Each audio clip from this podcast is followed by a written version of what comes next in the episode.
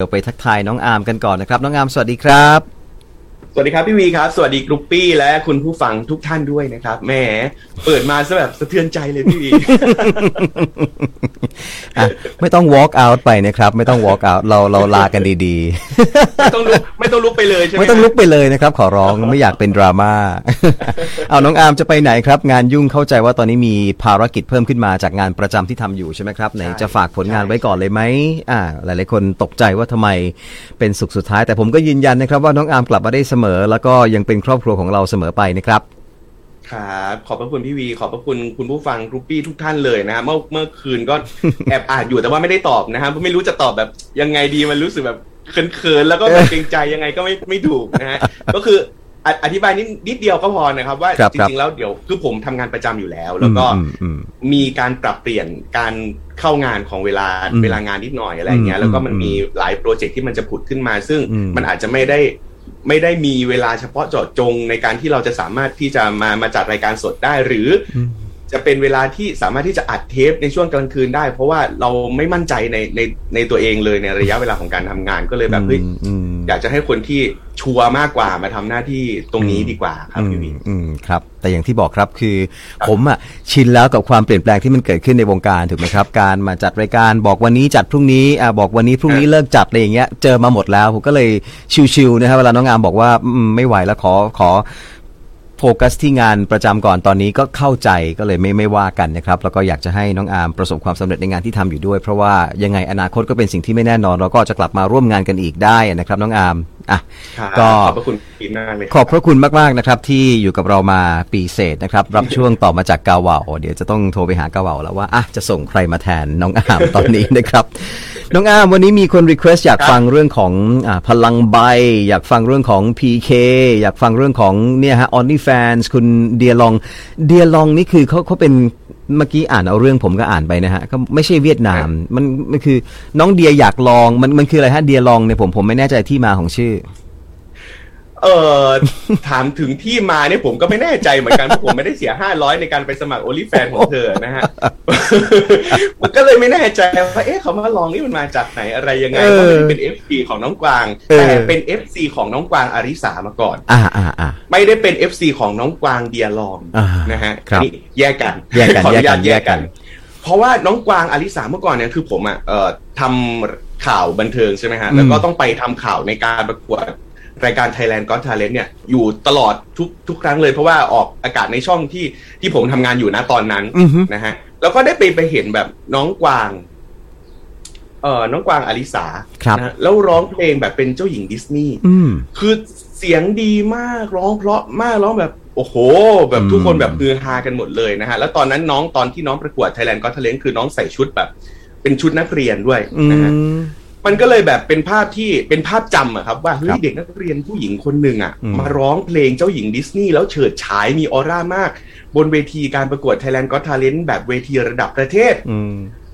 คนก็เลยจดจำน้องกวางมาแบบนั้นนะ อื ฮะ อฮึ แล้วก็คาดหวังว่าเฮ้ยอยากจะเห็นซิงเกิลของน้องกวาง อยากจะได้ฟังเพลงของน้องกวาง อืม อยากจะเห็นน้องกวางทำเพลงแบบเจ้าหญิงดิสนีย์แต่เป็นเวอร์ชั่นของเมืองไทย อือฮึ เยอะ ม ๆนั่นคือภาพคาดหวังที่เกิดขึ้นจากแฟนคลับ หรือคนที่รู้จักกับน้องกวางอาริสา ครับ ในช่วงต้นช่วงแรก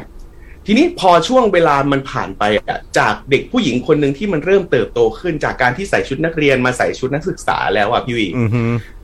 ความโตเป็นสาวมันเริ่มมีขึ้น น้องกวางก็มีการถ่ายรูปแบบเซ็กซี่เซ็กซี่ลงในอินสตาแกรมของตัวเอง ซึ่งถือเป็นเรื่องปกติมากนะฮะ ครับ เซ็กซี่ในที่นี้เธอไม่ได้แบบว่า โอ้โห มาเปิดแบบโจงครึ่มหรือว่าอะไรขนาดนั้น อืม เธอก็เหมือนกับศิลปินดาราทั่วไปที่ใส่บิกินี่ไปเที่ยวทะเลแล้วถ่ายลงอินสตาแกรมอะไรแบบเนี้ย อือฮึ ช่วงแรกๆมันเป็นแบบนั้น อืม นะฮะ อืม คนก็ไปบูลลี่นางคนก็ไปคอมเมนต์วิจารณ์น้องกวางนะฮะ อืม บอกว่าทำไมอ่ะขายแบบความสามารถขายเสียงไม่ได้แล้วเหรออ ม เออไม่รอดใช่ไหมอ่ะถึงต้องแบบเปลี่ยนมาทาง อืม เซ็กซี่อะไรอย่างเงี้ย อืม คือด้วยคนที่อาจจะไม่ได้ตั้งใจในการที่จะขายเซ็กซี่ณตอนนั้น แล้วมันโดนคำวิจารณ์แบบเนี้ยเยอะ อืม ๆบ่อยๆ อืม บ่อยเข้าบ่อยเข้า เธออาจจะไม่แน่ใจว่าจุดเริ่มต้นของการ มาเปิดโอลิแฟนมันเป็นการประชดสิ่งต่างๆ เหล่านั้นด้วยหรือเปล่า อืมอืมอืม แต่มันก็ทำให้ผู้หญิงคนหนึ่งตัดสินใจที่จะก้าวเข้าสู่วงการการเป็นเซ็กครีเอเตอร์พี่วี ก็คคือ รับ การผลิตคอนเทนต์เกี่ยวกับเรื่องของเพศ อือฮึ เกี่ยวกับเรื่องของเซ็กลงในสื่อออนไลน์ อย่างใน o อ l y f a n นะฮะ ซึ่ ครั ง บ พี่เก่งเอ๋ยก็คือเออก็เคยอธิบายไปแล้ว เกี่ยวกับเรื่องของโอลิแฟนว่าเป็นยังไงนะฮะ อืม ลักษณะการทำงานต่างๆ ซึ่งเราก็ต้องเสียเงินเป็นแบบรายเดือน เพื่อที่จะเข้าไปดูคลิป ไม่ว่าจะเป็นคลิปเป็นภาพนิ่งอะไรต่างๆ ที่เซ็กครีเอเตอร์เขาจะดีไซน์ออกมาแล้วก็ทำอยู่ในเอ่อช่องของช่องทางของเขาคือช่องเดียลองของเขาเนี่ยนะฮะ ครับ ในการที่จะแบบตอบให้กับเอ่อแฟนคลับได้ได้ติดตามได้ดูกัน อืม ซึ่งน้องกวางก็ทำแบบนี้มาโดยตลอด แต่มันมีกรณีปัญหาเกิดขึ้นหลังจากที่มีคนที่เข้าไปดู อืม คลิปโอลิแฟนของน้องกวาง แล้วก็มีการแคปออกมา มีการดูดคลิปออกมา แล้วก็ไปปล่อยต่อในช่องทางที่เป็นสื่อสาธารณะ อืมฮึ มีถึงขั้นแบบว่าไปปล่อยในช่องโอลิแฟนของตัวเอง อืม แต่เก็บค่าเข้าแบบถูกกว่าของน้องกวาง เอา น้องกวางเก็บห้าร้อยคนนี้เอาคลิปน้องกวางไปปล่อยเก็บสามร้อยอะไรอย่างเงี้ย เออ มันมันมีแบบนี้มันก็เลยเกิดกระแสวิจารณ์เกิดขึ้น แน่นอนพอมันคำว่าเดียลอมันขึ้นมาติดแฮชแท็กในทวิตเตอร์คนมันก็ไปขุดอีกว่าเดียลอมคือใคร ครับ มันก็ย้อนกลับไปที่เดิมว่าเฮ้ยเดียลองเคยเป็นน้องกวางอาริสามาก่อนนะ น้องกวางประกวด อืม ไทยแลนด์ก็ทาเลนเป็นเจ้าหญิงดิสนีย์ อืม เรื่องราวเก่าๆก็เลยถูกขุดกลับขึ้นมา แล้วคนก็ยังคงวิพากษ์วิจารณ์ว่า ก็นั่นไงไปแบบนั้นไม่รอดก็ต้องมาขายเซ็กซี่ อืม แบบเนี้ย อืม แต่ครั้งนี้มันมันพลิกครับพี่วี มัน ครั ไม่ บ เหมือนเดิม อืม ไม่เหมือนเดิมในที่นี้คือ มันไม่ได้มีแค่คนที่ไปคอมเมนต์ด่าทอเธอ แต่มันมีคนที่ออกมาคอมเมนต์ปกป้องเธอด้วย อืมฮึ คือแฟนๆของเธอก็มองว่า เฮ้ย การที่มันโดนแบบเนี้ย อืม มันมันไม่แฟร์กับคนที่เป็นเซ็กครีเอเตอร์สักเท่าไหร่ เพราะว่าเขาก็ทำในช่องทางที่ที่มันเฉพาะเจาะจงไปแล้ว อืม แล้วการที่ดูดออกมาคนที่ควรที่จะได้รับโทษน่าจะเป็นคนที่ไปดูดคลิปตรงนั้นออกมาแล้วมาปล่อยหรือเปล่า อืมอืม นะเพราะเพราะหลังจากมีข่าวก็มีข่าวเหมือนกันว่าเจ้าหน้าที่ตำรวจก็เตรียมที่จะสอบสวนเกี่ยวกับเรื่องนี้ อืม ถ้าหากว่าผิดยังไงก็จะดำเนินคดีกับน้องกวางต่อไปอะไรเงี้ย อืม ซึ่งคนก็มองว่าเฮ้ยคุณไม่ควรที่จะไปยุ่งกับน้องกวางไหมเพราะว่าเขาก็ทำถูกในโอลิแฟน ครับ ควรที่จะไป อยู่กับเอ่ออะไรนะ คนที่ดูดคลิปมามากกว่า แล้ว ไป แล้ว จัดการ OnlyFans OnlyFans ในเมืองไทยกับการทำคอนเทนต์ทางเพศหรือว่า Sex Creator เนี่ยถูกกฎหมายไหมอ่ะ ซิกเซ็กครีเอเตอร์ในเมืองไทยเอง ตอนนี้มีเยอะมากพี่วี มาก ถามว่าถามว่าถูกกฎหมายหรือเปล่าเนี่ย คือมันอาจจะเป็นความหละหลวมในในด้านกฎหมายทางดิจิทัลโซเชียลของบ้านเราพี่วี อืม อย่างที่เราเห็นนะจริงๆไม่ต้องเข้าไปถึงโอลิแฟนหรอกคุณเข้าไปแค่ทวิตเตอร์นะ ก็เต็มไปหมดแล้ว ค่ Twitter แล้วคุณติดแฮชแท็กอะไรก็ได้ที่มันเกี่ยวกับเซ็กอ่ะ มันจะขึ้นมาแบบเต็มไปหมดเลยอ่ะ ใช่ คือ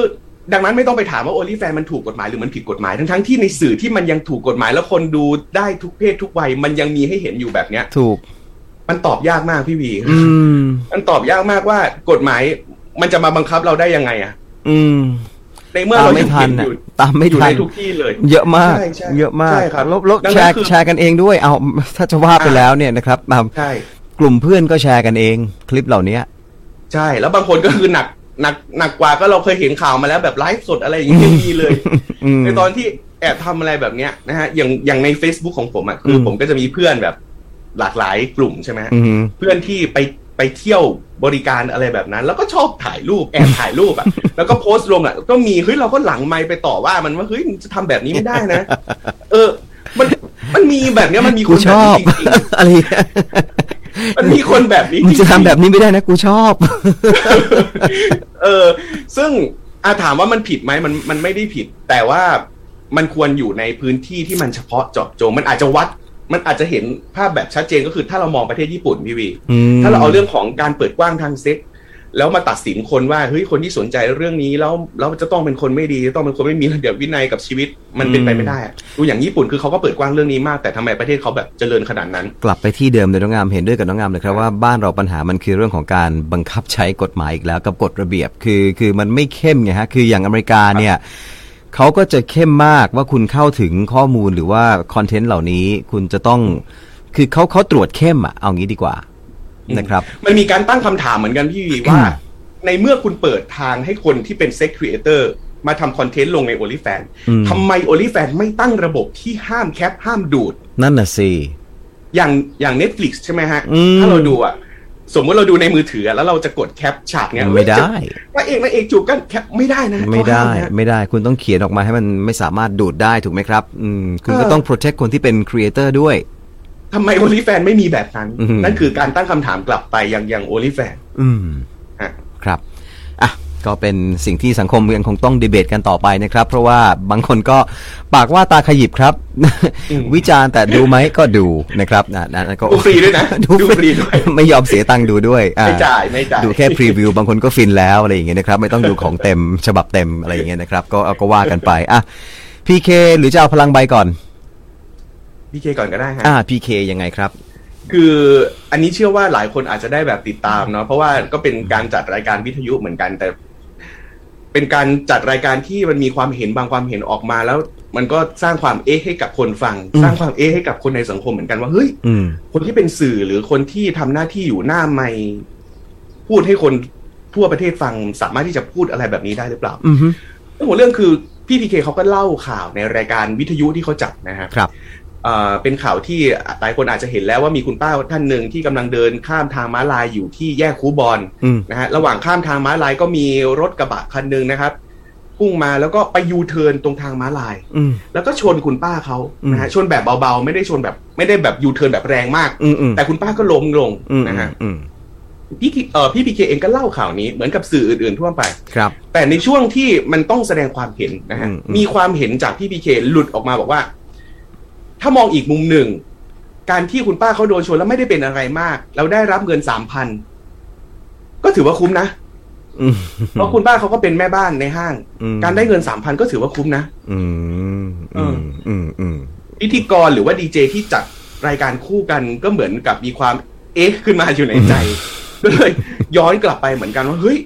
ไม่ได้สิเออ ยังไงก็ไม่คุ้มนะฮะเขาก็มีการโต้กันว่า อืม ยังไงก็ไม่คุ้มมองว่ายังไงก็ไม่คุ้มการที่จะไปเสี่ยงโดนชนแบบนั้นอ่ะ อืม ได้สามพันยังไงก็ไม่คุ้มต่อชีวิต เออเพราะไม่รู้เลยว่าแบบเฮ้ยมันจะชนแรงชนมากชนน้อยหรืออะไรยังไง อื อ่ะ ม พิธีกรคู่พยายามทำหน้าที่ ครับ ในการ ในการที่จะช่วยแบบเฮ้ยดึงกลับมา แต่พี่พี่พีเคเองก็ยังยืนยันในมุมมองนั้นว่า ไม่สิแต่มันเป็นอีกมุมมองหนึ่งไง อืม เขาก็บอกแบบนี้ว่ายังยืนยันว่า มันเป็นอีกหนึ่งมุมมองไงว่าคุณป้าเขาก็เป็นแม่บ้านอ่ะ แล้วก็ถ้าได้สามพันก็คือชนแค่นี้เองแป๊บเดียวก็หาย ลาบลอยแล้วอะไรประมาณนั้น อืม แน่นอนโอ้โห กระแสในทวิตเตอร์แบบกระหน่ำวิจารณ์เยอะแยะมากมายนะครับ อืม ว่าทำไมถึงเหยียด คนทำไมถึงแบบพูดถึงเหตุการณ์แบบนี้นะครับมันไม่มีใครที่อยากจะไปเสี่ยงชีวิต อืม แลกกับเงินสามพันหรอกมันไม่คุ้มเลยนะ อื ฮะ ม แน่นอน มันเกิดกระแสวิพากษ์วิจารณ์แล้วโจมตีพี่พีเคจนแบบแฮชแท็กมันติดเทรนด์ทวิตเตอร์นะฮะพอกระแสมันเป็นแบบนี้ สุดท้ายเจ้าตัวก็ต้องออกมาโพสต์ขอโทษนะครั ค บ รับ บอกขอโทษกับสิ่งที่มันเกิดขึ้นไม่แน่ใจไม่ไม่รู้เลยว่าทำไมแบบสิ่งที่ตัวเองตั้งใจจะสื่อสาร มันถึงผ่านการพูดออกไปแบบนั้น อืม คือเขาก็พยายามอธิบายนะฮะว่า